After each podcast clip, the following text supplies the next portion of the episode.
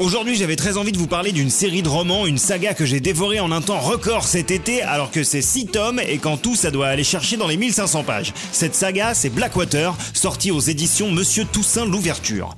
Blackwater, c'est la chronique familiale du clan Casquet, de riches propriétaires dans le village de Perdido, dans le sud de l'Alabama. Ça débute en 1919, alors que la crue des rivières Blackwater et Perdido viennent d'anéantir le village du même nom. Une jeune femme nommée Elinor est sauvée de la montée des eaux par Oscar Casquet, jeune célibataire fortuné dont elle compte bien faire rapidement son époux.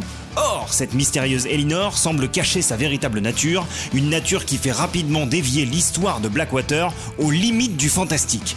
À travers le destin d'Elinor, on suit l'évolution de la famille Casquet des années 20 aux années 70, de la reconstruction de leur ville à leur prospérité, leur fortune et leur inévitable déclin, toujours avec cette petite pointe de surnaturel qui rappelle souvent Stephen King.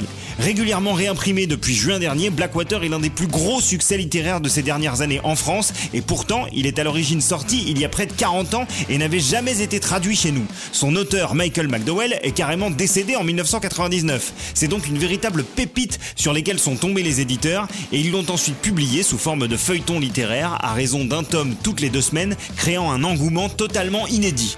Que vous soyez des lecteurs assidus ou occasionnels, Blackwater va vous happer pour ne plus vous lâcher et vous vous surprendrez comme moi à enchaîner les tomes à la vitesse de la lumière et regretter de ne pas avoir plus pris votre temps.